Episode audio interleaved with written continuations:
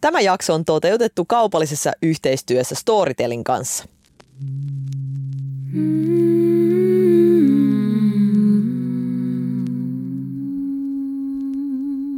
Podify. Mamma, mamma. Kuulta, odota. Äiti hoitaa vaan tämän yhden työjutun vielä tästä. Mamma. Tämä on podcast ruuhkavuosien pyhästä kolminaisuudesta. Perheestä, työstä ja rahasta. Studiossa näyttelijä ja sijoittaja Jasmin Hamid. Ja yrittäjä sekä bloggaaja Nata Salmela. Mammat, jotka todellakin betaalar. Mites Nata, onko tullut viime aikoina paljon sijoiteltua? No on kyllä tullut aika paljon. Tämä on vaan ostellut vähän kämppiä, jatkuvat noin tota, rahastosijoittamiset pyörii itselleni ja lapselle. Osakkeita en ole ostanut vielä, mutta se ei johdu tästä ehkä nykyisestä tilanteesta enemmän, vaan siitä, että mun osakesäästötili on tapissa, 50 tonnia on mennyt, niin nyt mä odotan tota tulevaa osinkokevättä, koska sit pääsee ne sitten tota tilille kopsahtavat osingot sitten jatkosijoittamaan. Mites sulla? No joo, kyllä mullakin toki rahastot pyörii. En missään nimessä ajattele, että pitäisi poistua sijoitusmarkkinoilta tai lopettaa sitä sijoittamista. Mutta kyllä osakepoiminta on vaikeaa ja mä koen, että nyt on niin paljon epävarmuuksia ilmassa, että tuntuu jotenkin hyvältä nyt hetki tässä niin katella ja tarkkailla, että mihin ollaan menossa ja uskon, että epävarmuus tulee jatkuu vielä pitkään, että ei ole sellaista hetkeä, että nyt pitäisi jotenkin toimia ennen kuin lähdetään niin suureen nousuun. Että et mä myös koen, että tässä on nyt niin aikaa vähän katella ja miettiä. Mm, se on ihan totta. Mun osakesäästötili oli tapissa muuten jo ennen kuin tämä nytten suuri epävarmuus ehkä kausi tästä alkoi. Eli mähän niin pistin omat nimenomaan nämä osakepoiminnat stopille jo vähän aikaisemmin, silloin kun oli vielä kurssit menossa ylöspäin, koska, koska en, en jaksanut sitä tota, se toinen tili, jonka nimi on... Osakes, arvoosuustili. Se, juuri sitä mä hain. Niin, äh, ehkä mä olin miettinyt, että mä voisin sen niin kuin perustaa ja sitten sitä kautta alkaa sitten sijoittamaan lisää, mutta ehkä sen verran tämä epävarmuus itselleni on näkynyt, että en ole sitten tuohon jaksanut ryhtyä, että ei ole ollut mikään kauhean kova kiire.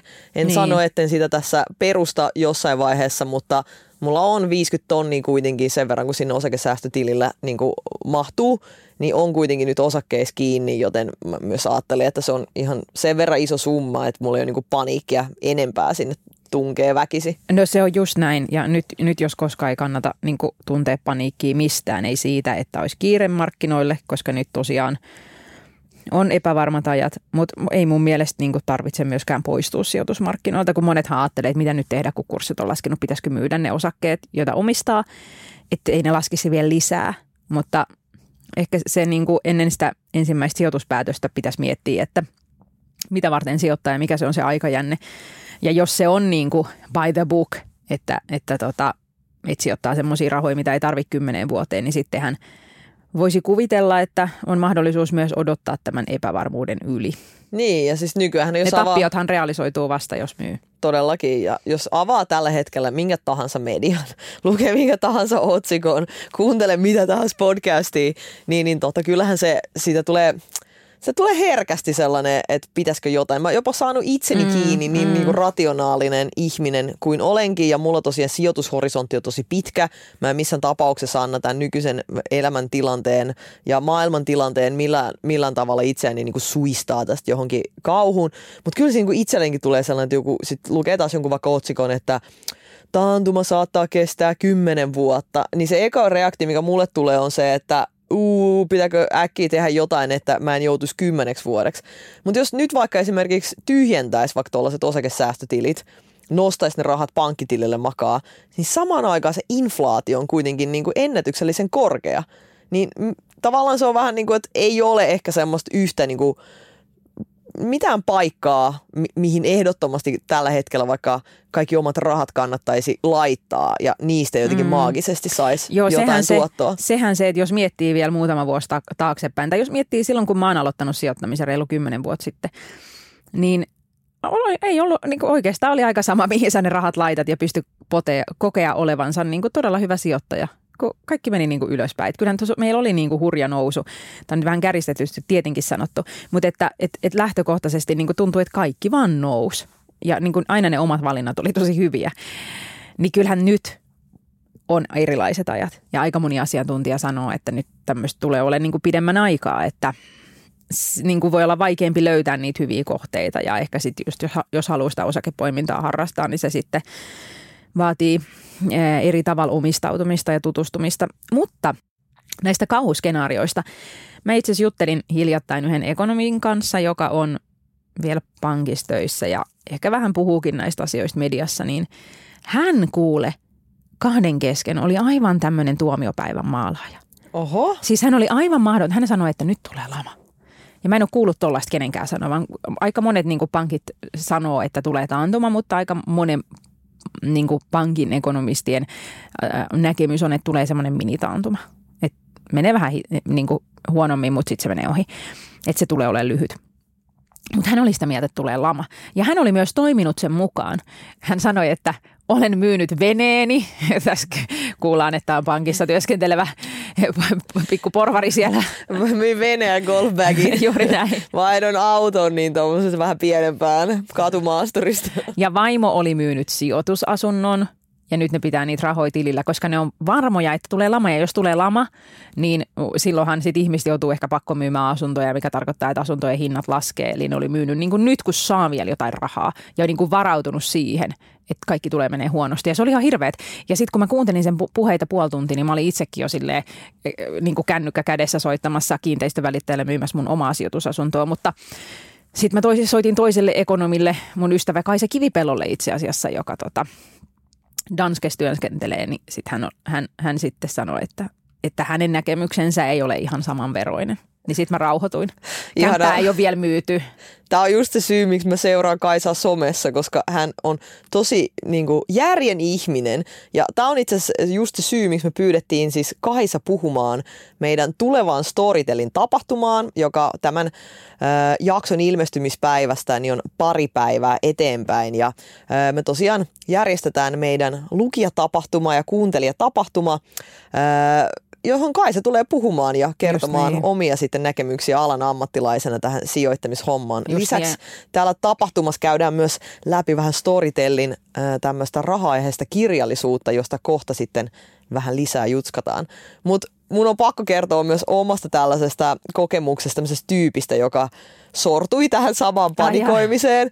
Mä en ole ihan varma, onkohan mä käyttänyt häntä jo esimerkkinä, mutta se ei tapahtunut nyt tässä hässäkässä, vaan silloin kun pandemia alkoi. Joo. Niin hän siis myi kaikki rahastot siinä pahimmassa kuopassa Joo, notkossa, kun, kun niinku kaikki kurssit ovat syöksyneet Ja alas. sehän oli tosi lyhytaikainen kuoppa. Siis se oli ihan historiallisen Kyllä. lyhyt. Ja se nousi niinku moninkertaiseksi sen Niin. jälkeen pörssissä. Mutta siis hän hävisi tässä kymmeniä tuhansia Niin. euroja, pisti kaikki rahastot niinku lihoikset, vaan panikoi. Mm. Ja tota, vähän ajan päästä niin tosiaan ne rahastot olisivat olleet niinku kolminkertaiset. Joo.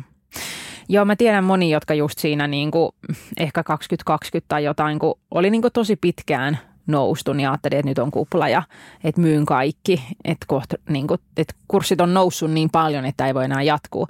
Ja silti ne vaan kuulen nousi vielä siitä useamman vuoden, että he, he tavallaan myi kaikki ajottaakseen sitten ostot semmoiseen niin kuin, laaksoon, mutta sitten totuushan oli, että he, he sitten oli, kun he oli, joutu odottaa sitä romahdusta monta vuotta, niin sitten he niin kuin menetti ne potentiaaliset voitot, mitä siinä olisi tullut, jos olisi pysynyt markkinoilla. Niin ehkä tämä kertoo siitä, ja sitähän on tutkittukin, että lähtökohtaisesti ihmiset eivät osaa ajoittaa. Siis edes niin kuin alan ammattilaiset, jos eivät osaa ajoittaa ostojaan, koska se on niin vaikea ennustaa, että milloin on niin kuin se paras tai huonoin hetki. Niin siksi hän kantsii niin kuin sijoittaa pitkäjänteisesti tai vaikka johonkin rahastoon joka kuukausi. Tämä vanha totuus, mitä sijoittamisessa tosi usein sanotaan, että sijoita vain niitä rahoja, jotka olet valmis menettämään. Mm, se on Niin, ärsyttävää. Se on niin sanonta. ärsyttävä, koska ei kukaan ihminen sijoita. Totta kai kaikki ihmiset sijoittaa rahaa siksi, että ne haluaa sille tuottoa, ei siksi, että ne haluaa niitä rahoja menettää. Niin ja siis ylipäätänsä toi niinku antaa sen mielikuvan, että sijoittaminen olisi jotain niinku uhkapeliä. Joo, siis se on toinen. jos jos ni, hajauttaa hyvin ja sijoittaa pitkäjänteisesti ja, ja sijoittaa niinku yleisesti tunnettuihin instrumentteihin, ettei sijoita johonkin tosi omituisiin niinku härveleihin, niin onhan se aika epätodennäköistä, että sä menetät ne kaikki rahat. Että kaikki 25 firmaa siinä indeksissä, mitä oot ostanut, niin menee konkkaan. Se on ihan, niin ihan valheellinen fraasi. Joo, joo, just näin. Mutta siihen sen verran ehkä kätkäytyy semmoista pientä totuuden mukaisuutta, että just tämmöisessä mun mielestä kriisitilanteissa, niin kuin vaikka tämä maailman poliittinen tilanne tällä hetkellä on, että sitten ihmiset eivät, ovat ehkä ajatelleet, että just, että he sijoittaa rahaa, joka on ehkä sillä hetkellä ollut ylimääräistä, mutta sitten he ajattelee, että nyt se ei enää ole ylimääräistä, että nyt he eivät ole enää valmiit menettää, vaan nyt he haluaa niin kuin kynsin hampain pitää niistä omista roposistaan kiinni ja pitää niitä jossain tyynyn alla tai patjan alla ja niin kuin, tiedätkö, pitää ne rahat siinä, missä missä he niin näkevät ne, mm. just tämä sun pankkiiri, pariskunta, niin jos ne myy veneen ja sijoitusasunnon, niin onko niillä nyt niin sad, sadoittain tuhansia euroja jossain pankkitilillä lojumassa? Uskoisin. Joo, mutta niin miksi? Et muuttuuko mä sun siis- vaikka, tavallaan mä mietin, että jos olisi tuommoinen tilanne, että olisi noin paljon rahaa niin kuin ylimääräisenä käytettävissä niin kuin puskurina, niin muuttuuko sun omat kulutuskäyttäytymiset jotenkin? Tuskinpa vaan, et ei kenestäkään tuu semmoista törsäriä, vaan siksi, että on yhtäkkiä kuusinumeroinen summa pankkitilillä. Öö, tarvitsetko siinä niitä rahoja johonkin tiettyyn, ei, ne varmasti, jos ne ovat vielä tämmöisiä talouden ammattilaisia, niin ne osaa suhtauttaa omat menot omiin tuloihin, ehkä heidän niin kuin, duunipaikka nyt ei mene alle, ehkä ne ovat koulutettuja ihmisiä, jotka ehkä osaavat etsiä toista työpaikkaa. Tai niin kuin tuntuu, tuntuu, että hyvä puskuri, tai puskuri on tosi tarvittava, mutta noin iso tavallaan puskuri vaan sen sun oma epävarmuuden takia, niin se tuntuu niin kuin liiottelulta. Niin, mutta jos on täysin vakuuttunut, että tulee lama, niin sittenhän toi on järkevää, koska on, on, e, asuntojen hinnat tulee romahtamaan, niin he myy nyt, kun se ei ole vielä romahtanut. Ja tavallaan, jos on otettavissa massatyöttömyyttä, niin nyt heillä on sit sitä rahaa niin kuin selvitä siitä yli. Mutta sehän tavallaan pätee vain silloin, jos niitä asunnossa kiinni olevia rahoja tarvitsee sen laman aikana johonkin. Koska vaikka olisi kuinka lama ja mulla on vaikka näitä sijoitusasuntoja, niin mä pidän ne sen laman yli, se kestää kymmenen vuotta. Mitä sitten, ei mä ollut niinku niitä asuntoja kymmenen vuoteen muutenkaan myymässä. Mm. Itse asiassa musta, mä haluaisinkin kysyä nyt epävarmuuden aikana niin kuin puhua vähän tästä sun niin kuin päättömästä asuntoshoppailusta. Sä oot tehnyt sitä nyt tosi paljon. Sä oot ostanut monta asuntoa Joo, nyt viime aikoina. Niin mä haluaisin, Yhdeksännen No niin, sijoitusasunnon. great. joo. Niin haluaisin vähän perehtyä Joo. siihen, että miltä se näinä aikoin tuntuu. Mutta sitä ennen. Lempparikirjat.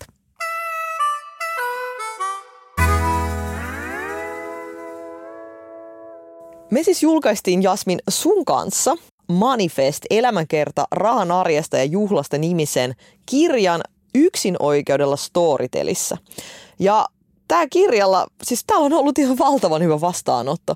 Mä oon saanut ihmisiltä ihan mielettömiä viestejä liittyen niinku siihen, että, että miten paljon samaistumispintaa siinä oli, mutta myös saman aikaan sellaista inspiraatiota. Mm. Ja tässä on ehkä just ainakin meikäläisen osuuksissa on semmoinen positiivinen asenne ylipäätään niinku rahaan ja elämän tavallaan muotoiluun ni, niiltä tavallaan osin, mihin itse pystyy vaikuttamaan, niin kyllä mä niinku uskon, että lama tai ei lama, mikä tahansa tota, tässä taloustilanne niin kuin olisikin käsillä, niin ainakin tästä Manifest-kirjasta voi, voi sitten käydä ehkä jonkunlaista varmuutta poimimassa, että on niitä huonoja aikoja ennenkin ollut ja niistäkin ollaan selvitty. Mutta tämän Manifest-kirjan lisäksi Storytellissa on tietenkin tuhansia muita ääniä e-kirjoja ja myös paljon raha-aiheesta kirjallisuutta. Mitä kirjoja sä oot Storytellista, Jasmin, itse kuunnellut tai lukenut? Mä haluan nostaa Karo Hämäläisen rikos- ja rahastuskirjan. Suurimmat sijoitushuijaukset meillä ja maailmalla. Karo Hämäläinen hän on siis äh, sijoituskirjailija ja toimittaja. Tosi hyvä äh, niin kuin ulosanti, siis hän on tosi hauska myös puhujana. Jos joskus kuuntelee jotain podcastia, missä hän on vieraana, niin hän on niin kuin tosi värikäs puhuja ja taitava kirjoittaja. Hän on nyt julkaissut kirjan äh, niin kuin sijoitushuijauksista. Niin tämä oli musta tosi mielenkiintoinen monestakin näkökulmasta. Tässä on niin kuin vanhojakin keissejä, mutta sitten mennään ihan johonkin wing capitaan ja tällaisiin. Ja sitten jos ajattelee, että, että miten saadaan niin kuin tavalliset hyväuskoiset ihmiset haksahtamaan kerta toisensa jälkeen erilaisiin huijauksiin, niin sitä on niin kuin mielenkiintoista miettiä. Ja tämä oli tosi, tosi hyvin kirjoitettu. Oikein semmoinen niin kuin thrilleri. Ihanaa. Joo. Mä nostan täältä tota Storytellin palvelusta niin tällaisen kirjan kuin Exit, 15 inspiroiva tositarina suomalaisista ää, yrittäjistä ja kuinka he ovat oman firmansa aikanaan sitten eksitoineet. Ja tämän kirjan on, ovat kirjoittaneet Matias Mäenpää sekä Anssi Kiviranta ja Anssi Kiviranta etenkin mä oon seurannut hän, häntä muun muassa linkkarissa ja hänen ylipäätään tätä työ, työkuviota hän saattaa olla tuttu esimerkiksi tuon Buu LKVn firman Aha, on ollut siinä niin kuin mukana Okei. ja ei enää ole, mutta nykyään hänellä on uusia yrityskuvioita, niin tuntuu, että kaikki mihin Anssi itse koskee, niin muuttuu kullaksi. Ja hei, tiedätkö mitä? Tämän Exit-kirjan lukee Juha-Pekka Mikkola, joka on mun ystävä. Hän on näytellyt aviomiestäni salkkareissa, kun mä olin siellä lääkärinä. Niin hänkin oli luonnollisesti lääkäri, olimme lääkäripariskunta. Ja niin Okei. senkin takia sitä voi suositella, koska Juha-Pekka. Mikkola on ihana ja hänellä on ihana ääni. Joo, mä siis kuuntelin tämän ni- nimenomaan tämän kirjan aikanaan sillä, että mä olin tota, äh, vauvan kanssa vaunulenkeillä. Ai. Ja, ja sitten tota, se, oli, se oli ihan mieletöntä, koska aina mä pystyn niin tätä kirjaa kuuntelemaan yksi tai kaksi tällaista tarinaa kerrallaan. Ja tämä oli kiva, että sit siinä oli niin looginen tavallaan alku ja päätös mm. aina näille tietyille, tietyille tarinoille. Mutta erityisen kiinnostavat nuo yrittäjätarinat tässä Exit-kirjassa olivat nämä naisten tarinat, muun muassa toi Noora Fagerströmin, joka on siis Jungle Juice Barin aikanaan perustanut. Se oli tosi, tosi kiinnostavaa. Olisin toivonut vielä enemmän naisia Niin, tähän mukaan. niin. Et se on niinku ehkä semmoinen pieni kehitys, kehityskohde tässä kirjassa, mutta kaiken kaikkiaan oli, oli tosi inspiroiva ja, ja sain jotenkin itse paljon. Muun muassa oli kiinnostava vaikka tämä Hoplopin tarina, Tomi Pulkki. Ajattele, että joku on keksinyt Hoplopin Niin. ja, ja tehnyt sillä Hän sitten on ehkä siitä olla perheellinen ja ajatella, että mitä mä teen tänä marraskuisena loskasena Joo. pimeänä päivänä. Tämä oli tavallaan kiva, että vaikka tässä puhutaan niin kuin yrittäjyydestä, niin vaikka olisi itse yrittäjä, nämä tarinat oli sellaisia, että pääsi tavallaan noiden eri yritysten kautta sitten tällaiseen arkeen kiinni, mitä tässä kirjan sivulla on esitelty. Okei. No sitten mä haluan suositella Ninni Mylluojan ja Emilia Kullaksen teosta. Teos, joka innosti mut aikana aloittaa sijoittamisen, oli mitä jokaisen kotiäiden ja muidenkin naisten tulisi tietää sijoittamisesta. Mutta koska tämä kirja on varmaan 15 vuotta vanha, niin mä suosittelen heidän uusinta kirjaa Rahan tajua, joka on niinku päivitetty versio. Koska tuossa ekassa on niinku case-esimerkkejä jostain niinku eläkekertymästä ja perhevapaista, niin ne on tietenkin vanhentunut, koska on tullut lakimuutoksia ja systeemit on muuttunut, niin sit sen takia toi toi uudempi rahantaju on se, mitä mä suosittelen. Ja itse asiassa muun Jasmin Hamid on kirjoittanut siihen esipuheen. Uh. Joo. Joo, mä olin tosi otettu, kun mä monessa haastattelussa olin sanonut, niin kuin, että se heidän, ää, mitä jokaisen kotiäidin bla bla bla, ää, tota, kirja on ollut mulle niin kuin semmoinen silmiä avaava, kun se oli niin jotenkin selkeästi kirjoitettu sijoittamisesta. Et ehkä musta tuntuu, että se oli niin kuin ensimmäinen suomenkielinen semmoinen kansantajuinen kirja, että sitä aiemmat kirjat oli ehkä vähän teknisiä ja semmoisia, että tuossa oli tosi konkreettisia arjen esimerkkejä, että miksi on järkevää kerryttää varallisuutta omiin nimiin ja semmoinen niin feministinen kulma just, että kerrottiin, että, että jos sä teet kolme lasta ja oot 12 vuotta kotona ja ja sulla on avioehto ja mies sillä aikaa painaa duunista, niin mitä riskejä siinä tavallaan on. Ja niin kuin tollas, että se oli niin kuin just oikeaan aikaan mä luin sen ja sitten mulla tuli semmoinen olo, että nyt mä otan mun omat raha-asiat haltuun ja mä oon itsenäinen nainen ja kuka ei sano mulle mitään ja mä oon niin kuin, pystyn mua niin kuin määräilee ja näin. Ja sitten siellä oli aivan upea kaavio, missä, mistä kävi ilmi tämä korkoa korolle ilmiö. Ja kun mä olin sitä ennen niin kuin ajatellut, että et joo, olisi se kiva saada niin kuin johonkin rahastoon niin kuin viisi pinnaa vuodessa tuottoa, mutta et jos mä säästän sinne 50 euroa kuusi, niin onko siinä niin kuin mitään järkeä, niin kuin, että saa jo- joitain kymppejä. Et ei kannata ottaa sitä riskiä pääoman menettämisestä, niin jotenkin ne, ne kaaviot oli rakennettu niin, että et, siis niin kuin tajunta räjähti, kun mä tajusin, että että tämä pitkä aikajännehän tässä on niin tämä homman nimi ja summista huolimatta ne prossat on samoja, että tähän mä haluan mukaan. Se oli Mm. tosi, se oli, niin kuin, se oli tosi hyvä. Ja tähän on itse asiassa hauska vielä. Ihana pikku- pinkki pokkari, niin kuin, että se on kiva kantaa laukussakin kevyt kirja ja kiva värine. Just tästä mä olinkin sanomassa, koska meidän Manifest-kirjassa, niin se vielä tosi tarkasti kuvailet, että minkälainen vaikutus tämän kirjan lukemisella Kyllä. sun oman sijoittamisen aloittamiseen oli.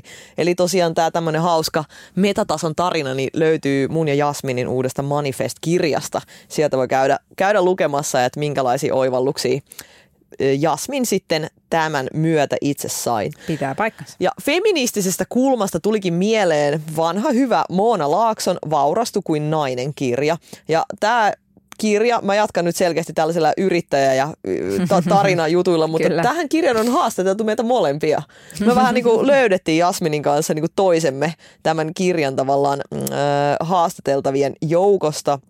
Ja tota, äh, Vaurastu kun nainen kirjassa, niin Moona Laakso on tosiaan haastatellut eri, eri tota, tällaisia naisia, jotka ovat omalla työllään tai omalla ajattelullaan tai jollain muulla tavalla saaneet oivalluksia rahan käyttämiseen ja, ja tota, pystyneet sit sitä kautta omaa uraa uraa sitten edistämään tai firmoja. Täällä on mun ja Jasminin haastattelujen lisäksi muun muassa esimerkiksi Rafaela Seppälän, joka on Sanoman pääomistaja ja yksi Suomen siis rikkaimmista naisista, niin tämä Rafaela Seppälän haastis oli ihan superkiinnostava. Jasine Samb, Googlen tuotemarkkinointipäällikkö, oli noihin aikoihin nykyään jo edennyt itse asiassa urallaan ja mm-hmm. hän on tämmöinen naisjohtajuuden puolesta puhuja. Tästä tarinasta tykkäsin myös, myös erityisen paljon ja kaiken kaikkiaan oikein, oikein tota kiinnostava kokonaisuus. Ja itse asiassa Moona Laakso niin työstä tällä hetkellä uutta kirjaa nimeltä Menesty kuin mies kaiken tasapuolisuuden nimessä, niin, niin tota, aion kyllä ehdottomasti ottaa sen myös haltuun, kun se sitten aikanaan, aikanaan tonne Storytellin appiin sitten pamahtaa. No just niin. Ja kyllä me halutaan nostaa vielä meidän ystävä ja kollega Julia Tureen, joka on kirjoittanut rahat, ää, tota, kaikki kirjat, kirjoittanut siis kirjat kaikki rahasta ja kaikki kuluttamisesta. Joo, ja kaikki kuluttamisesta, niin sehän oli tosiaan tietokirjojen Finlandin ehdokas. Niin oli. Erittäin hyvä. Erittäin ja mä luulen, hyvä. että toi kaikki rahasta kirja, niin se on kyllä, mä, se on kyllä, ei tämä edes ole liioittanut, se on saavuttanut tällaisen niin kuin modernin Perusteoksen aseman. Joo, mm. joo, ehdottomasti. Mun mielestä, että jokainen, joka jossain vaiheessa kasvaa niin isoksi, että häntä alkaa rahaa asiat kiinnostaa, niin mun mielestä Julian kaikki rahasta kirja on erinomainen opas aloittaa. Todellakin. Todellakin hyvä. Ja se on vielä niin hyvin kirjoitettu, että se ei kyllä edes hetkessä niin oikeasti vanhene, että se tieto on, on niin yleis, yleis niin kuin maailmallista myös ja, ja tota, siinä on tosi paljon hyviä lähteitä käytetty ja se tieto on niin kuin aidosti siinä pureskeltu. Kaikki kuluttamisesta tosiaan nimensäkin mukaan keskittyy sit siihen rahan käyttämiseen ja mihin sitä kannattaa käyttää, niin mikähän olisi sitten Julian seuraava teos, mitä me voitaisiin hänelle ehdottaa? Niin, tuossahan on selvästi trilogia tulossa. Kyllä mä sen aistin, vaikka hän ei ole sitä ääneen mm. sanonut, että jos on kaikki rahasta, kaikki kuluttamisesta, mikä on kolmas? Työelämä?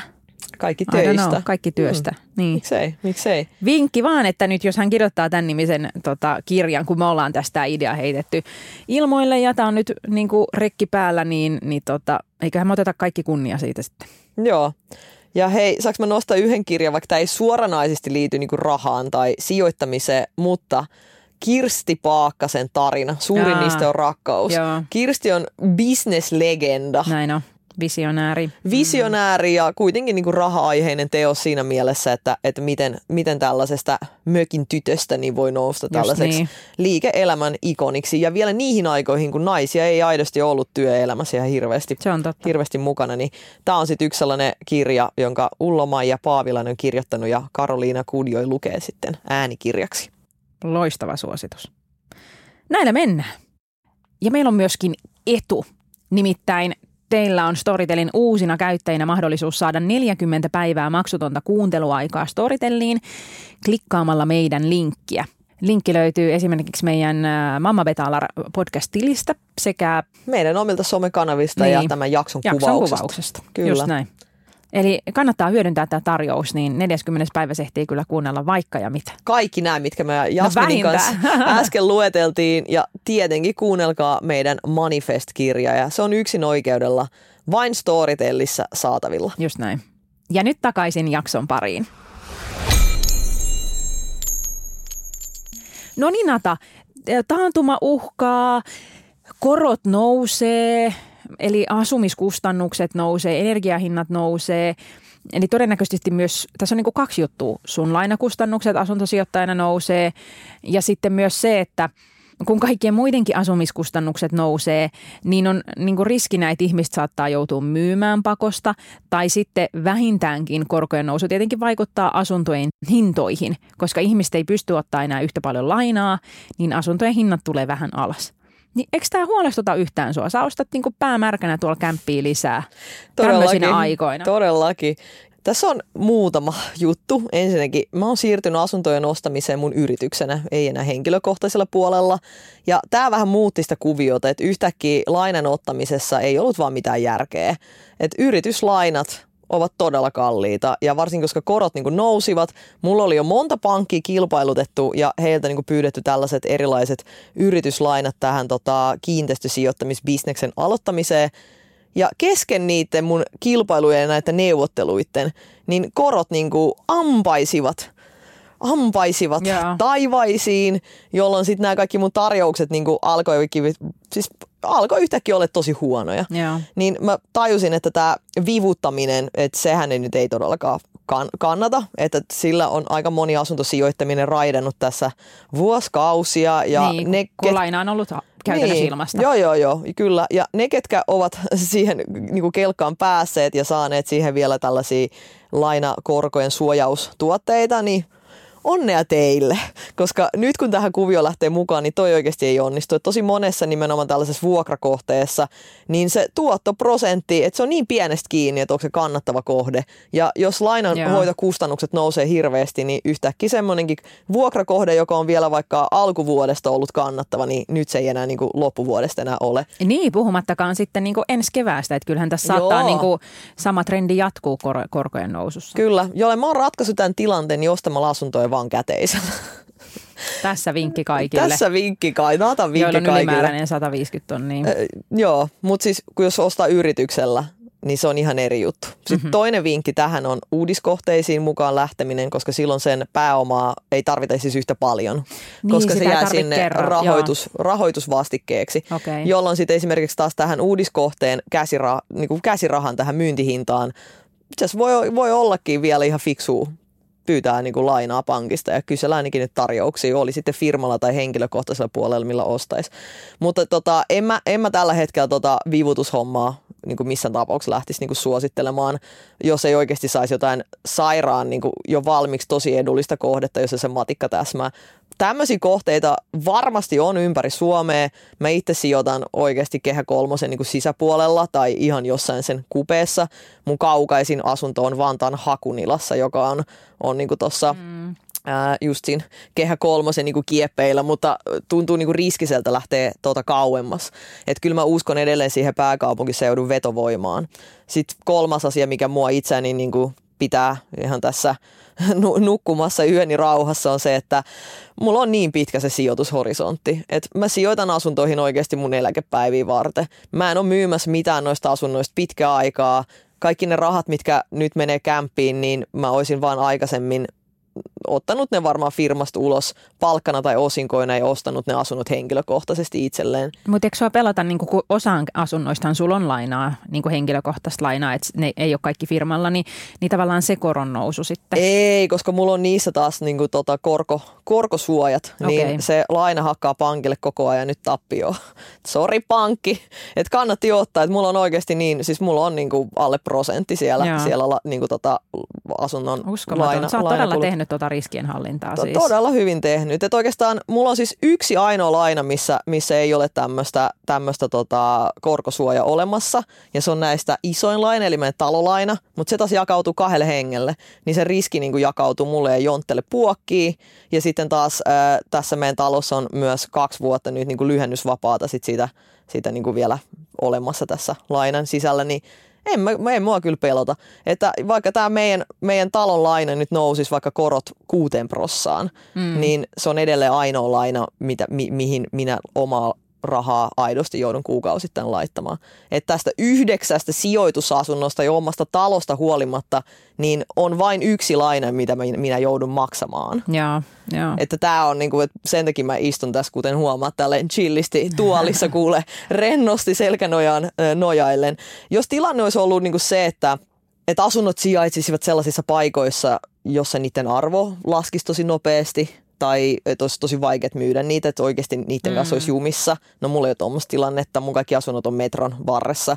Että vaikka mä myisinkin ne tappiolla, niin todennäköisesti mä saisin niistä sen verran hyvän hinnan, että mä ainakin niin kuin omat Niin, kustannukset saisin lainan, kattamaan, joo. että en jäisi ainakaan niin kuin miinukselle niistä. Koska sehän on myös niin kuin vaarana, että jos ottaa niin kuin paljon lainaa ja, ja, tota, ja on riski niin kuin siitä asunnon arvon laskemisessa, niin sehän on sitten se niin kuin katastrofitilanne, että jos sitä vaku- vakuus ei niin kuin riitä, Joo. että et lainaa on enemmän kuin mitä on se asunnon arvo. Jos nyt ajatellaan tämmöistä kauhusken, tämmöistähän ei ole nyt niin kuin näköpiirissä tällaista asuntojen hinnan laskua. Eli vaikka, vaikka on puhuttu tästä, että, että kun korkotaso nousee, niin asuntojen hinnat tietenkin vähän korjautuu alaspäin, koska ihmiset ei voi ottaa enää niin isoja lainoja kuin mitä ne pystyy ottaa ennen, niin eihän se silti tässäkään skenaariossa tule käymään niin, että, että se vakuus ö, olisi pienempi kuin se lainamäärä. Et Joo. nämähän on niin kuin kuitenkin aika pieniä, muutamia prosentteja. Että sitten et tässä puhuttiin nyt ehkä jostain niin kuin lama-kauhuskenaariosta, että ei tarvitse olla huolissaan. Ei, et oikeastaan ainoa, mistä mä oon niinku huolissani, että miten tämä taloustilanne vaikuttaa niihin mun vuokralaisiin, mm. ei minuun. Et vaikka tämä tavallaan, nämä tavallaan huonon taloustilanteen ja tällaisen taantuman riskit, niin mä ne enemmänkin näen, että jos ne niin kuin, vaikuttaa mun vuokralaisiin sillä, että jää esimerkiksi vuokri maksamatta tai vuokralainen joutuu muuttamaan pois, että ei ole vaikka varaa asua siellä asunnossa enää, niin se on mun mielestä paljon todennäköisempi riski. Mutta silloinhan niin kuin puhutaan, vaikka et löytäisi uuden vuokralaisen, niin silloinhan se on niin kuin kuukausien suurimmassakin tapauksessa kuukausien niin kuin tavallaan vuokratulojen menetys, että ei sen enempää, että kyllä mä tohonkin on olen niin kuin varautunut, että sen verran on niin kuin puskuri ja pakkokin pitää, että, että on niin kuin vara lyhentää noin. Sitä talolainasta tuli vielä muuten mieleen, että kun, niin kuin mä sanoin, että mulla ei ole siinä sitä korkosuojaa, Joo.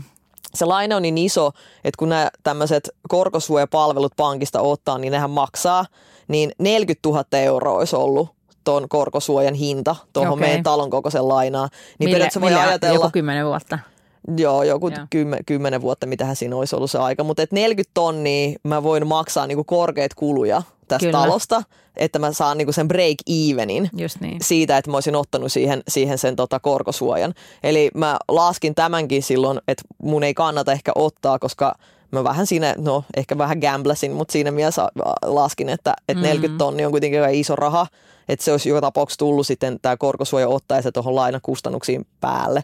Niin mä ehkä enemmänkin ajattelen, että me ehkä ei asuta tuossa talossa niin pitkään. Mm, Että ei kannata ottaa, koska sittenhän siitä 40 tonnista mähän menetän sen, sen niinku rahan. Koska sitten mä joudun kuitenkin maksaa siitä korkosuojasta, vaikka me ei enää asuta siellä niinku talossa. Joudutko? Jos sä niin myyt sen kämpän kolmen vuoden päästä, niin et kai sä joudu sitten koko sitä korkosuojaa Ei koko, mutta sen Joo. ajan, mitä se, Niin, niin, mitä niin, se että kyllä, mä, mä kyllä. niin kuin tavallaan olen laskenut, että korot eivät voi nousta niin korkealle, että se 40 tonnia tulee katettua sen aikana, mitä me siinä talossa asutaan. Joo. Se oli se syy, miksi, miksi minä en ottanut sitä siihen aikoinaan. Joo, joo, mutta et, ethän sä maksaisi 40 tonnia, jos sä kolmen vuoden päästä muutat. En maksaiskaan, mutta mä maksan kuitenkin sen kolmen vuoden aikana sitä korkeampaa. Kyllä. Eli, eli nyt kun meillä oli vaikka 12 kuukauden euribori, me saatiin eka vuosi tosi halvalla. Nyt toka vuosi meillä on käynnissä vieläkin aika halvalla. Se on jotain yhden prosentin kieppeillä se, se tota, mikä, mihin me niinku vielä ehdittiin. Niin nythän on jo kaksi vuotta niinku mennyt. Mm, niin se on nythän mä olisin nämä kaikki kaksi mm. vuotta tässä maksanut niinku aika paljon korkeampaa, korkeampaa hintaa. Kyllä, kyllä. Et mulla on semmoinen Excel, mihin mä yleensä syötän kaikki nämä summat ja sit se antaa mulle suoraan tiedätkö, vastauksen. Joo. Se on niinku tosi helppo, koska mä en oikeasti keksi näitä päästä. Niin asuntosijoittamista Paitsi että, kyllähän, paitsi, että kyllähän tämä korkojen nousu on tapahtunut nopeammin kuin mitä ennustettiin.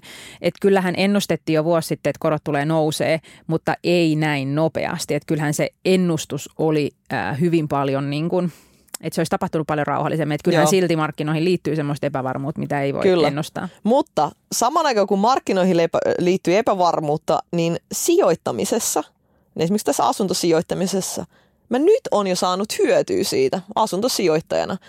Eka kertaa ikinä yhdeksän vuoden asuntosijoittamisurani aikana mä sain Helsingistä Metriksen vierasta asunnon alle pyynnin, ja puhutaan nyt vielä yksiöstä. Eli Jokainen- sä epäilet, että joku on myynyt paniikissa. Joo, ihan ehdottomasti on. Ja tämä tää on jo huomannut, koska esimerkiksi ne alueet, mitä mä seuraan Helsingissä, vaikka Puotila on yksi, se vieläkin nousee. Siitä tietää, että siellä on vieläkin ilmainen katuvarsipysäköinti, että se alueen arvo tulee nousemaan, kun tiedätkö, sinne asti tavallaan nämä niin kuin päätöksenteot ja infran kehitykset niin kuin ulottuvat. Tämä on hyvä merkki, mutta tämmöinen yksi ha- hauska tämmöinen juttu. Mutta esimerkiksi Puotilassa silloin vielä vuosi sitten, kun mä chiigailin Puotilaa asu, alu, asuinalueella, niin siellä saattaa olla yhteensä vaikka 6-7 kohdetta myynnissä. Niin nytten, viimeksi kun mä katsoin, niin siellä oli joku parikymmentä. Mm-hmm. Et niitä esimerkiksi jo kohteet on tullut markkinoille enemmän, sieltä halutulta alueelta mä oon saanut jo alle pyynnin sen, ko- sen kohteen, mitä ei olisi ikinä tapahtunut vielä vaikka neljä vuotta sitten. Et aina aikaisemmin, jos oot mennyt minkä tahansa tällaisen remontoitavan yksiön asuntonäyttöön, niin siellä on ollut niinku 30 ihmistä oikeasti sille, siinä, siinä yhdessä pienessä niinku luukussa. Ja huomaa vain siis Helsingin, Helsingin seudulla on tämä, tämä niinku lainalaisuus ehkä pätee. Ja, ja tota, mulla on ollut kaikkina näinä vuosina isompi vaikeus saada ostettua se Joo. asunto kuin niinku rahoittaa se vaikka Just jollain. niin. Ja nyt se on jo näin lyhyessä ajassa kääntynyt toisinpäin. Aika huolestuttavaa myös tavallaan, että toivottavasti tämä ei ole niinku esimakua jostain suuremmasta trendistä, että ihmiset joutuu vaikeuksiin ja joutuu mm, pakkomyymään kämppiään niin kuin NS liian halvalla ja sitten ne, joilla on paljon rahaa, niin ne tietenkin hyötyy niin kuin lama-aikanakin. Eihän kaikilla mennyt lama-aikaa huonosti. Kyllähän joku osti ne kämpät kuleksimasta. Mm. Mm.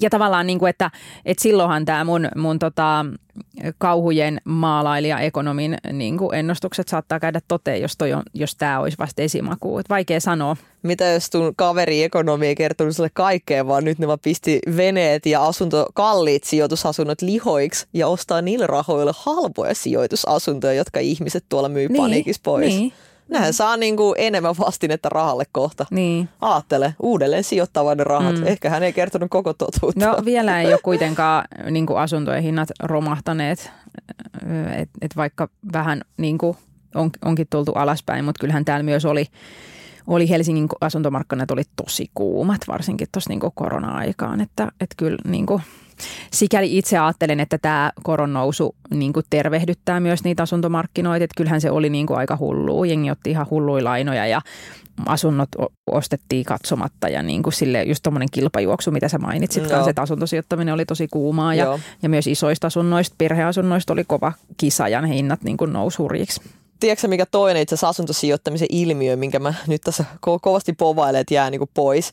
Tämä niinku järkyttävä vivuttaminen on yksi, mutta sitten, koska se ei enää ole kannattavaa, ja flippaaminen on toinen. Ja kumpikin on sellaista, mitä mä en ole harrastanut ja en pidä niinku kummastakaan, koska siinä, siinä on niinku mun oman... Flippaaminen on siis sitä, että ostetaan murju, remontoidaan se ja myydään kalliimmalla ja Joo. tehdään siinä parikin tonnia voittoa. Ja vielä niin, että ei edes remontoida sitä, vaan tehdä siihen Vähän niin pahimmassa, joo, pahimmassa tapauksessa vaan semmoinen niin makeoveri vaan. Joo, että niin. vähän kalustetaan, otetaan kivemmat kuvat, maalata vähän seiniä. Joo. Toi on täysin, täysin niin kuin vastakohta sille, miten minä asuntoja remontoin. Mä niin kuin koen oikeasti säilyttävän, niin me tehdään mun Fajan kanssa, kun tehdään itse remppoja, teknisiä muutoksia isoksi osaksi. Tiedätkö, että me niin kuin tasataan, valetaan uudet lattiat, että ne on suorassa ja, ja niin kuin modernisoidaan vaikka asunnon funktioita, tehdään vesieristeitä, tiedätkö, sellaiset, jotka oikeasti siihen asuntoon niin kuin vuosikymmeniksi mm. niin kuin tuovat, tuovat niin kuin asuinmukavuutta. Että tavallaan sellainen, sellainen remppo, missä, missä vaan vähän maalataan, maalataan seiniä ja vaihdetaan ehkä jotkut keittiön kaapin ovet, niin mä en siis voi sietää niitä. Ja siis mun isä ei myöskään koskaan suostuisi sellaista tekemään. Koska tiedätkö, mä oon joskus yrittänyt tässä Niin, hänellä vuosien on hänen varrella. Hänellä on ammattiylpeys ja vaikka mä oon joskus yrittänyt vaikka sieltä, että no eikö tohon nyt riitä, että tiedätkö, tasotetaan tohon päälle. Ei. Niin sit se on niinku pistänyt mut repiin niitä tiedätkö, lasikuitutapetteja pois. Koska se Fajan, Fajan ammattiylpeys ei niinku missä tapauksessa riittäisi siihen, että se tekisi niinku hutiloiden sinne päin. Me avataan jokainen pinta ja katsotaan, missä kunnossa se on ja sitten tehdään siihen niinku tota tarvittavia muutoksia. Ja nyt mullahan mulla on käynnissä Puotilassa tämmöisessä kaksiossa remontti, missä siis nimenomaan esimerkiksi nytten on tehty asbestitutkimuksia ja lähdetään mm-hmm. sitten niinku vesieristeitä myöten esimerkiksi märkätilat tekemään uusiksi. Et nämä on niinku iso, isoja remppoja. Ja mä taas uskon, että tämä, koska ei ole tarkoitus, että mä myyn näitä remonttikohteita heti, mä laitan ne vuokralle. Et sit, sit joku saa tosi kivan kodin itselleen, missä voi parhaimmassa tapauksessa vuosikausia niinku viihtyä. Ja tämä on sitä kestävää ja mun mielestä vastuullista asuntosijoittamista, että ei myöskään niinku panikoi tämän ei näiden olosuhteiden myötä, mutta, mutta ei muutenkaan tästä asiasta. Mm. Joo, mullakaan ei ole siis korkokattoa kummaskaan lainassa, että mulla on tota, oma asunto on lainaa ja sitten mulla on sijoitusasunto lainaa, että olisikohan mulla noin 300 tonnia yhteensä. Ja tota, täällä just vähän yritän katsoa, milloin se koron tarkistus tuleekaan, mutta se taitaa tulla tuossa. Onpa muuten ärsyttävän näköinen, kun tämä on nostettu alle vuosi sitten, kun pankissa on tämmöinen niin että kuinka paljon sitä on maksettu, niin kuin ympyrä sulkeutuu, Joo. niin tämä on niin kuin aivan niin kuin kärpäsen kakka hyvä, kun näkyy, tota, miten se on edennyt tämä, tämä tuore laina. Että tämä on niin kuin, useinhan tällaiset ää, uudet lainat on kaikkein riskisimpiä, koska on paljon lainaa suhteessa sen, sen kohteen tota, arvoa ja mitä isompi summa, niin sitä enemmän niin kuin se korko, koronvaihtelu sitten tuntuu. Mutta tota, korkoni tarkastetaan uudestaan toukokuussa.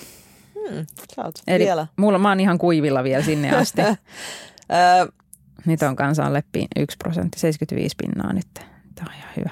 75 pinna mitä? 0,75 on mun korko. Euribori.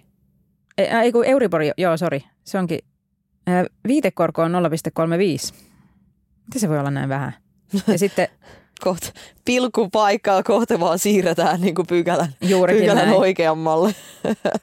No, joka tapauksessa nyt lainakuluni ovat vielä kohtuulliset, mutta katsotaan sitten, tuleeko satasia lisää. Todennäköisesti tulee satasia lisää. Mutta semmoistahan se on, niin kuin tavallaan, että eihän voi myöskään olettaa, että, että tavallaan voi ikuisesti raidata sillä nollakorolla. Että kyllähän tästä on varoteltu pitkään. On, on. Kaikki on varotellut, jolloin mä luulen, että siinä kävi vähän, tiedätkö, tämä susitarina, missä mm. että kun susi, susi, Se on totta, koska susi, sitä susi, varoiteltiin susi, kyllä. susi tuli ja sitten kun se susi Joo. tulee, niin tiedätkö, kukaan, kaikki, kukaan ei niinku usko enää. Juuri näin. Et kun sitä varoteltiin silloin, kun mä ostin asuntoa. Sitä on varoiteltu niin pitkään, että kyllä tämä alkoi olla silleen, että hoho ja Se käytetään shut uutta. up. Joo, joo, joo siis Taas samaa sama mieltä. loru. Kyllä meidänkin esimerkiksi talon lainan äh, korkojen tota, summa nousi siis 200 eurosta kuukaudessa 600 euroon kuukaudessa. Aika iso Se on aika, aika iso kyllä, mutta 600 euroa kuukaudessa 204 talosta nyt vieläkin on mun mielestä ihan kohtuullinen. En ole mitenkään niin säikkynä tässä tai muuta. Mutta kyllä nyt on kuulunut jo omasta tiiäksä, lähipiiristä näitä, näitä tota kommentteja, missä porukka on vähän kauhistellut, että miten varaa esimerkiksi on enää asuu siinä nykyisessä asunnossa. Niin ja varsinkin sitten, jos asuu kohteessa, jossa on sähkölämmitys, niin sittenhän se tavallaan, kun se tulee kaksi kertaa. Et, Joo. et kerrostalossa kuitenkin niin tämä energiahinnan nousu ei näy samalla tavalla. Varsinkin jos asuu kaukolämpöalueella. Toki kaukolämpökin kallistuu, mutta sitten siinä on kuitenkin niin monta ihmistä jakamassa niitä kustannuksia. Ja jos talo lämpöy ja kaukolämmöllä, niin kyllä se on aika eri asia, jos on 204 talo, joka lämpiää sähköllä. Kyllä, onneksi meillä on kaukolämpö. mä, mä olisin enemmän niistä sähköhinnoista huolissa niin kuin tästä muusta. Mutta tavallaan, että sit just kun se niin kuin hintojen nousu näkyy niin monessa asiassa, sekä siinä lainassa, lämmityksessä plus sit ruuassa ja niin poispäin, niin si- siitähän se kerrannaisvaikutus ja ne haasteet tulee. Tässä sijoittamisessa mä oon enemmänkin miettinyt ää, niitä ihmisiä, jotka eivät ole vielä aloittaneet sijoittamista.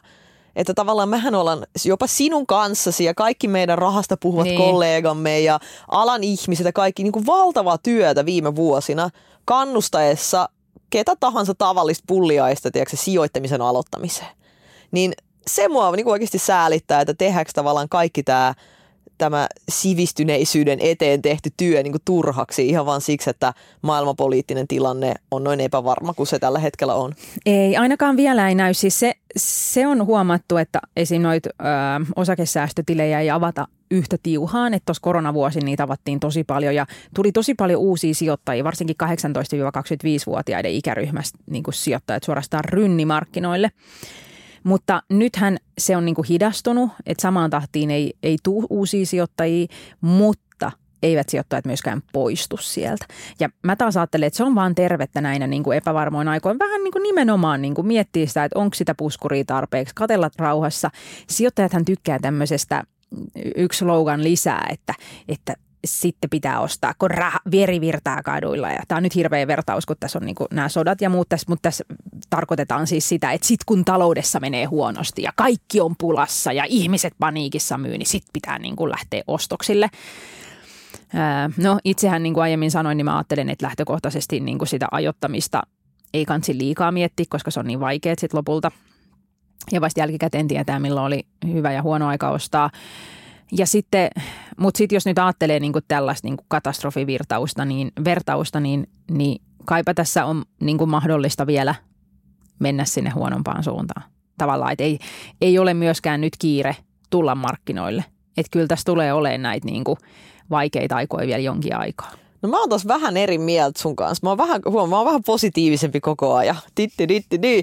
Mä taas nimenomaan kannustan just nyt aloittamaan sen sijoittamisen, koska tällä hetkellä osake, osakkeissa on hullut päivät. No ei ole, mä sitä mieltä, että ei ole vielä. Ensinnäkin mä olin siis, mähän en sanonut, etteikö nyt kannattaisi. Mähän sanoin nimenomaan, että ei kannata ajoittaa, vaan pitää niin kuin varovasti niin kuin olla koko ajan niin kuin ajallisesti hajauttaa. Mutta monet asiantuntijat on sitä mieltä, että siellä olisi vielä ilmaa. En tiedä itse. Minä vain kuuntelen analyytikkoja. Niin, mutta siis verrattuna vaikka vuoden takaseen, jolloin kurssit oli tosi kalliilla, sä saat samalla rahalla vähemmän osakkeita kuin vaikka tällä hetkellä. Sä saat sillä samalla satasella niin kuin enemmän ylipäätään sinne sun salkkuun. Sama just tästä asunnoista, sieltä on jo pikkusen tipahtanut ilma. Varmasti tulee ehkä vielä asuntojen hinnat niin kuin alaspäin. Että jos on joku semmoinen summa rahaa, sijoitusneuvohan Suomessa ei saa antaa, enkä annakaan nyt, niin joo, voi vielä hetken odotella ja katsella, mitä sillä, sillä tavallaan tekee. Mutta toinen vaihtoehto, että se jääkin sitten lyhyeksi ja sitten asunnojen hinnat lähtee tavallaan takaisin nousu. Että ehkä mä enemmän kannustaisin, että, että jos on sellainen fiilis, että sijoittaminen kiinnostaa ja muuta, niin just ajallisesti ha- hajauttamalla on tämäkin sitä aikaa. Se on juuri näin ja tuossa saat oikeassa, että jos ylipäätänsä niin kun sijoittaminen kiinnostaa, niin joka päivä on yhtä hyvä tai huono päivä aloittaa, koska tuossa sitten menee helposti monta vuotta hukkaan, kun niin kun etsii sitä täydellistä ajankohtaa. Et sit nimenomaan jos sijoittaa pitkällä aikajänteellä, niin niin ei sillä nyt ole sit väliä, että ostaako sen sijoitusasunnon tänään vai vuoden päästä tai, tai jonkun osakkeen. Mutta, Et esimerkiksi lapsille sijoittaminen. Niin. Mun mielestä nyt ehdottomasti kannattaa lapsille sijoittaa, jos on tämmöinen pieni lapsi, jonka rahat olisi tarkoitus ehkä realisoida vaikka, vaikka just johonkin ajokorttiin tai asunnon käsirahaan joskus Mm, ja sit 18-20 useinhan ihmiset- vuoden päästä. useinhan ihmiset sit ostaa niitä osakkeitakin, että ei osta niitä vaan kerran, niin sittenhän se niinku tasottuu tavallaan, ää, kun niitä ostaa sitten joskus toistekin kuin tänään. Mutta mut kyllä mä niinku sitä mietin, että miten nämä, niinku nythän monet yhtiöt on tehnyt aika hyvää tulosta. Ää, ollaan niinku tämän tuloskauden alussa nyt, kun podia nauhoitetaan.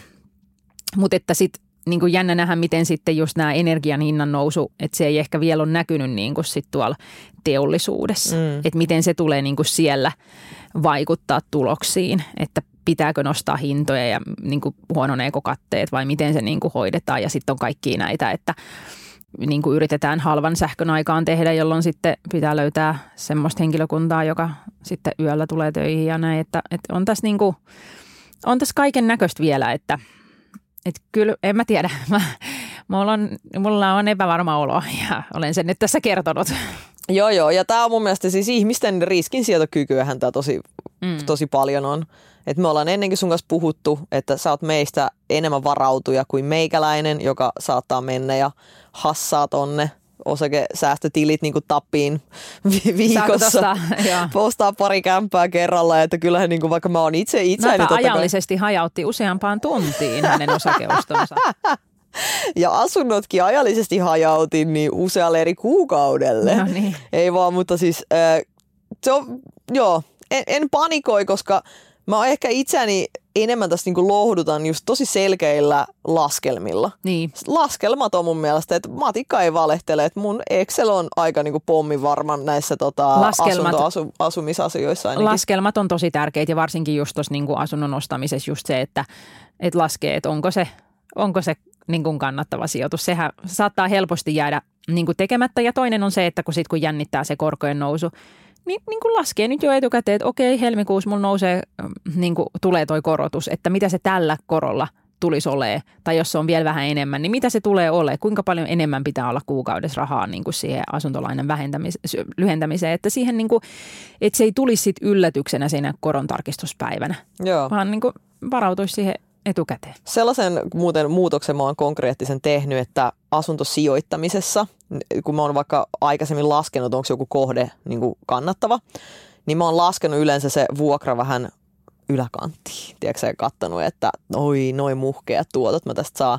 Ja nykyään mä lasken ne niin kuin alakanttiin, että kuinka paljon tästä vuokrasta olisi varaa antaa alennusta, että se olisi edelleen kannattava. Mm-hmm. Että tämä on niin kuin sellainen, että mä oon laskenut vähän sellaisella laajemmalla äh, scopeilla noita. Miksi sä ennen laskit yläkanttiin? No koska on ollut, siis on ollut vaikea vaikka löytää Helsingissä tietynlaista kivaa vaikka vuokrakohdetta, että niistä on niinku kilpailut, jengi on ollut valmiit maksamaan vaikka vuokraa enemmän kuin jostain spesiaalista mm-hmm. asunnosta, jos siellä on joku tosi kiva herkku, tiedätkö, vaikka ihana keittiö. Mutta nykyään ne tollasetkaan ei auta, että jos ihmisellä raha on aidosti niin. käytössä niin kuin vähemmän kuukausittain kaikkien kallistuneiden menojen takia, niin mä oon laskenut sitten niin kuin kaiken varalta nimenomaan alakanttiin, että se olisi edelleen kannattava, vaikka siihen pitäisi antaa vähän, vähän vaikka alennusta vuokrassa. Mutta sellaisen neuvon haluaisin antaa, että tästä ei edes asuntosijoittamisesta, vaan omistusasumisesta verrattuna vuokra-asumiseen. Niin vaikka saattaisi tuntua äkkiseltä jotenkin helpommalta asua vaikka vuokralla tällä hetkellä, että ei halua ostaa mitään asuntoa mm. pelkää, että asuntojen arvo lähtee, lähtee laskuun. Silti tällä hetkellä omistusasuminen on niin kuin PK-seudulla ainakin parempi vaihtoehto ja isoissa kasvukeskuksissa kuin, kuin, niin kuin vuokra-asuminen, jos, jos haluaa jotain rahaa johonkin viivan alle laittaa. Että jos on semmoinen tilanne, että et ei tarvi olla edes mikään asuntosijoittaja, vaan niin kuin oikeasti näitä asioita miettii sen oman kodin kautta mm. ja sitä kautta sitten miettii, että mihin rahaa laittaisi, niin kyllä mä edelleen niin kuin omistusasumisessa vahvasti niin kuin on, että että kaikkien pitää jossain asua ja todennäköisesti omassa kodissa voi sitten asua niin pitkään, niin pitkään tai sitten laittaa sen vaikka sitten vuokralle ja muuttaa itse johonkin halvempaan vuokra-asuntoon mm. jopa, jos tuntuu, että sitä omaa asuntoa ei halua jostain syystä sitten myydä huonoa vaikka markkinatilanteen takia. Mm. Mutta en, en todellakaan siis suosittele, että jengi nyt muuttaisi niinku vuokrakämppiin sen takia, että saisi realisoitua ne rahat siitä omistusasumisesta. Joo, ei, ei, en, ei, sitä en itsekään kyllä suosittele. Joo. Onpa paljon asiaa. Kelaa, nyt me puhuttiin vasta osakesijoittamisesta ja asuntosijoittamisesta. Mm. Tämmöinen lop, ehkä pikku, en tiedä onko tämä kevennys vai raska, raskaantuminen, loppuraskaantuminen. Tota, onko lukenut uutisia, että jengi on alkanut ostaa kultaa? En ole lukenut. Mä oon lukenut tällaisia, on Mutta en mikrouutisia. Ole, en ole yllättynyt. Ainahan epävarmoina aikoina ihmiset syytää rahansa kultaan, kun ne ajattelee, että se on niinku hyvä suoja. Mutta niin, sitten voi katella niin kuin semmoisia, voi googlata, että stock market last 100 years ja gold market last 100 years ja miettiä, että kuinka, kuinka hyvä sijoituskohde se on. Sehän vaan olla möllöttää. Niin, just näin. Eikä sekään nyt, niin kyllähän kullankin arvo vaihtelee. Ja no, on mulla itsellänikin pieni kultaharkko, mutta en mä niin kuin, no, mä en ole mikään tommonen niin kuin kultauskovainen, mutta tiedän, että monet ovat. Mm. Mutta joo, tämä oli mun mielestä kiinnostava semmoinen, semmoinen äh, pieni vastareaktio ehkä niinku tähän, että ihmiset kuitenkin niinku sijoittavat, mutta sijo- sijoituskohteet ovat sitten muuttuneet tällaisiksi kosketeltaviksi ja niin. fyysisiksi. Mitäs metsä? Sijoittasitko nyt metsään? En mä tiedä, en mä oikein tunne niin tota sektoria. Mutta ajattelen, mä taas olisi koko ajan miettinyt, että metsä voisi olla oikeasti seuraava, mihin voisi lähteä sijoittaa, koska ää, mitä on seurannut nyt näiden firmojen tulosjulkistuksia, niin metsäyhtiöille on mennyt kyllä. Niin on mennyt hyvin. Todella hyvin, mm. todella hyvin. Niin jos ei halua ostaa niitä metsäyhtiöitä omaan, omaan osakesalkkuun, niin ehkä voi ostaa metsää. Mm. Joo, sit vaan täytyy opetella hoitaa sitä metsää ja toivoa, ettei tule trombi just siihen sun palstalle. Ja kyllähän tähänkin sit liittyy tiettyjä epävarmuuksia, niin kuin sit, että kuinka paljon Suomessa sitten saa tulevaisuudessa hakata metsää, vaikka sitä talousmetsääkin, kun on hiilinielut ja muut. Että, äh, mutta en tosiaan, en tunne, että, mä lopetan nyt metsästä puhumisen, koska mä en tunne, tota, mä en tunne metsäalaa yhtään puita tunnistan ja siihen se jää. Mänty, kuusi, koivu. Joka kuuseen kurkottaa, katajaan kapsahtaa, eikö niin? No niin, metsäaiheisella tota, rimpsulla siis ö, kohti seuraavia haasteita. Joo, ja tiedätkö metsä ei tarvi kaataa, kun Storytellistä kuuntelee kaikki kirjat äänikirjoina. Ja, tai vaikka lukisi e-kirjana, niin ei kuule paperin palaakaan tarvita juuri siihen. Näin, näin juuri on. näin. Eli tosiaan äh, Storytellista löytyy mun ja Jasminin uusi Manifest, elämäkerta rahan arjesta ja juhlasta, niminen äänikirja. Vain sieltä yksin oikeudella Kyllä. käykää Ei tule ikinä tulee printtinä. Säästämme metsää. säästämme, säästämme metsää. Yes, kiva kun kuuntelit. Jatketaan keskustelua meidän somessa. No niin, kiitos. Moi moi. Moikka.